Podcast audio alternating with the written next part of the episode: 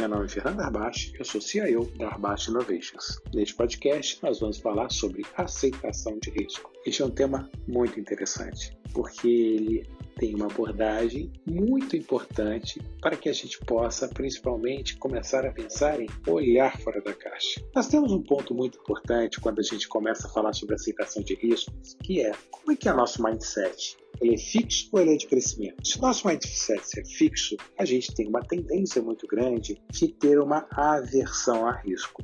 O que é aversão a risco? É o medo de sofrer riscos.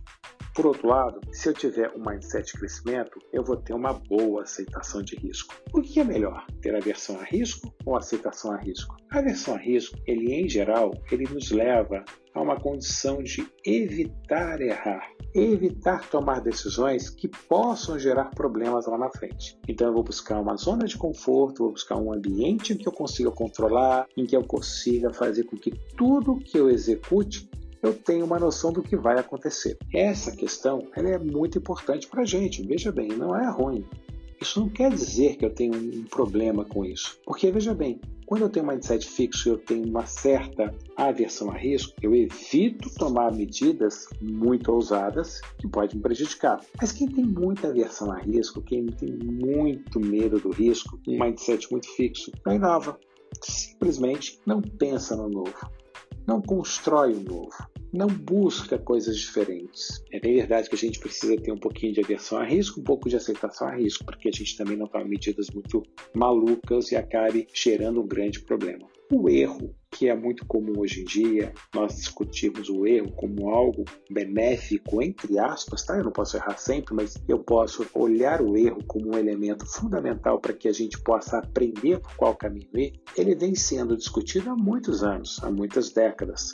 Thomas Edison mesmo falou que ele não errou, ele achou mil maneiras de fazer algo diferente ou mil maneiras de como não executar alguma coisa. Então, o erro ele é uma forma de aprender quando você se utiliza bem dele, quando você tenta entender exatamente o que, que aquilo, o que, que aquele erro representa.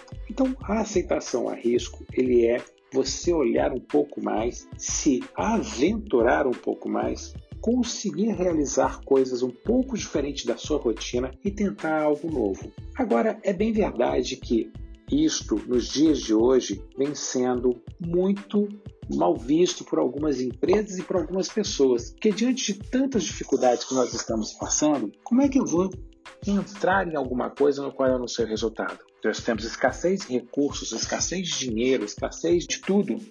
Nós temos um momento que é difícil de conviver com pandemia, com tudo mais. Como é que eu vou errar? Mas é exatamente neste momento que alguém, que algumas pessoas, elas se aproveitam e olham as oportunidades e arriscam, arriscam muito e ao arriscarem conseguem criar empresas incríveis que se tornam unicórnios, que são diferentes e ganham muito dinheiro. Então muitas vezes nós vamos preferir ficar no nosso canto, ficar nos protegendo, outros vão atacar. O que você faz? O que você faria? O que você sente melhor? Atacando ou ficando no seu canto, assustado. Então nós, nós temos que pensar o que é melhor para a gente. Não necessariamente a gente, um ou outro é melhor. A gente tem que ver o que é mais adequado para que a gente possa seguir a nossa vida e ser feliz. Muitas vezes eu vou me sentir bem e feliz sendo aquela pessoa mais recatada, mais fechada, que não vai arriscar. Muitas vezes você feliz ousando quebrando paradigmas. Então eu tenho que buscar o que é melhor para minha felicidade. Muitas vezes eu olho as inovações e falo: "Nossa, que legal, eu adoraria inovar". Mas você tem medo de inovar? Você tem medo de errar? Medo de arriscar?